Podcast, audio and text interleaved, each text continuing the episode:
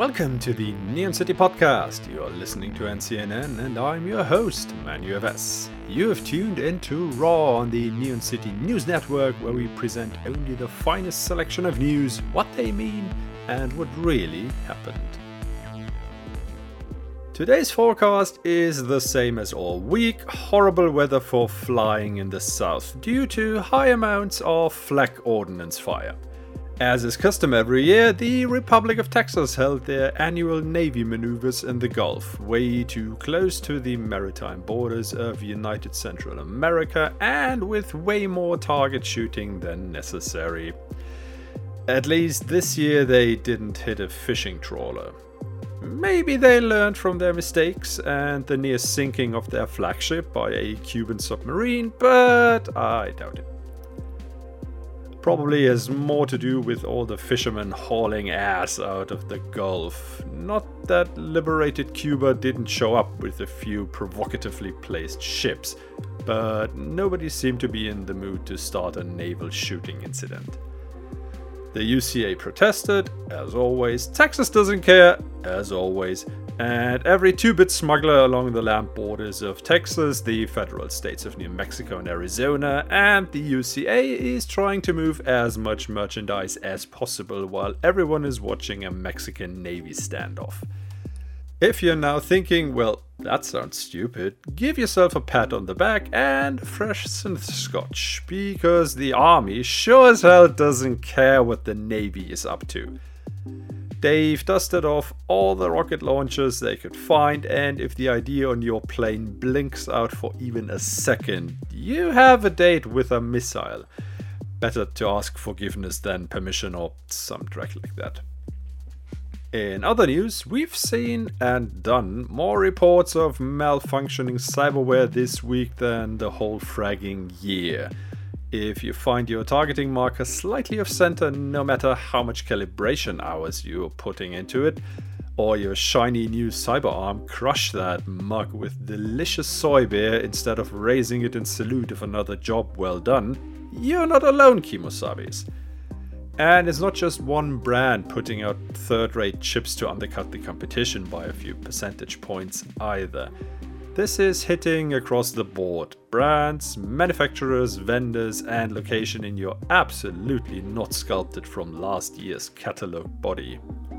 Everything from cyber ears over nerve enhancements to full on limb replacements is acting up in weird ways. There's a few theories floating around, and all of them are dreck. There's no single chip manufacturer all implants use. Firmware is made by different companies, so there's no single point to infect it either. Manipulating them via radio is just hilarious conspiracy crap. I mean, imagine running around with an arm or brain implant the corp security team could access or disable remotely. Who'd be stupid enough to put a liability like that in their own body, right? So, yeah, heaps of bulldrug floating around. Don't step in it. Now, if you've been paying attention in the past weeks, then you've already asked yourself the logical question which fragger is profiting from this? Big cyber screw up like this? Somebody must be raking in the cash by the virtual truckload, right? That's what we thought, and we came up with nada. Nieto. Nichts. Clinics are trying to capitalize on it, sure, but nobody can find what's wrong, so the only ones making a real buck from this are the snake oil salesmen pitching clean chips which fix the problem. Spoiler alert, they don't do dreck. But that's small change compared to the big clinic chains, and those guys couldn't come up with the tech to pull this off on a national scale, anyways. That's not to say we didn't find anything though. While every implant runner and vendor is scrambling to figure out just what the frag is going on, a new player has entered the market.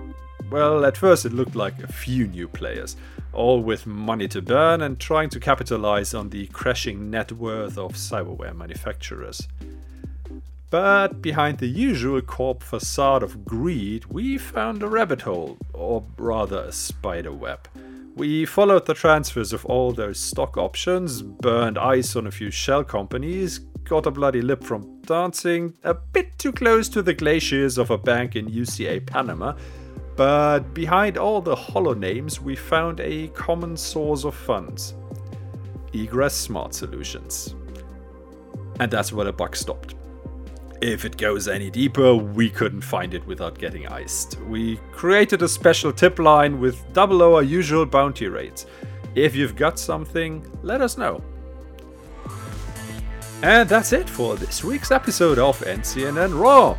I've been your host, Manu S, digging news and truth out of the farthest depths of cyberspace so you don't have to. Question everything, and I will see you in the next one.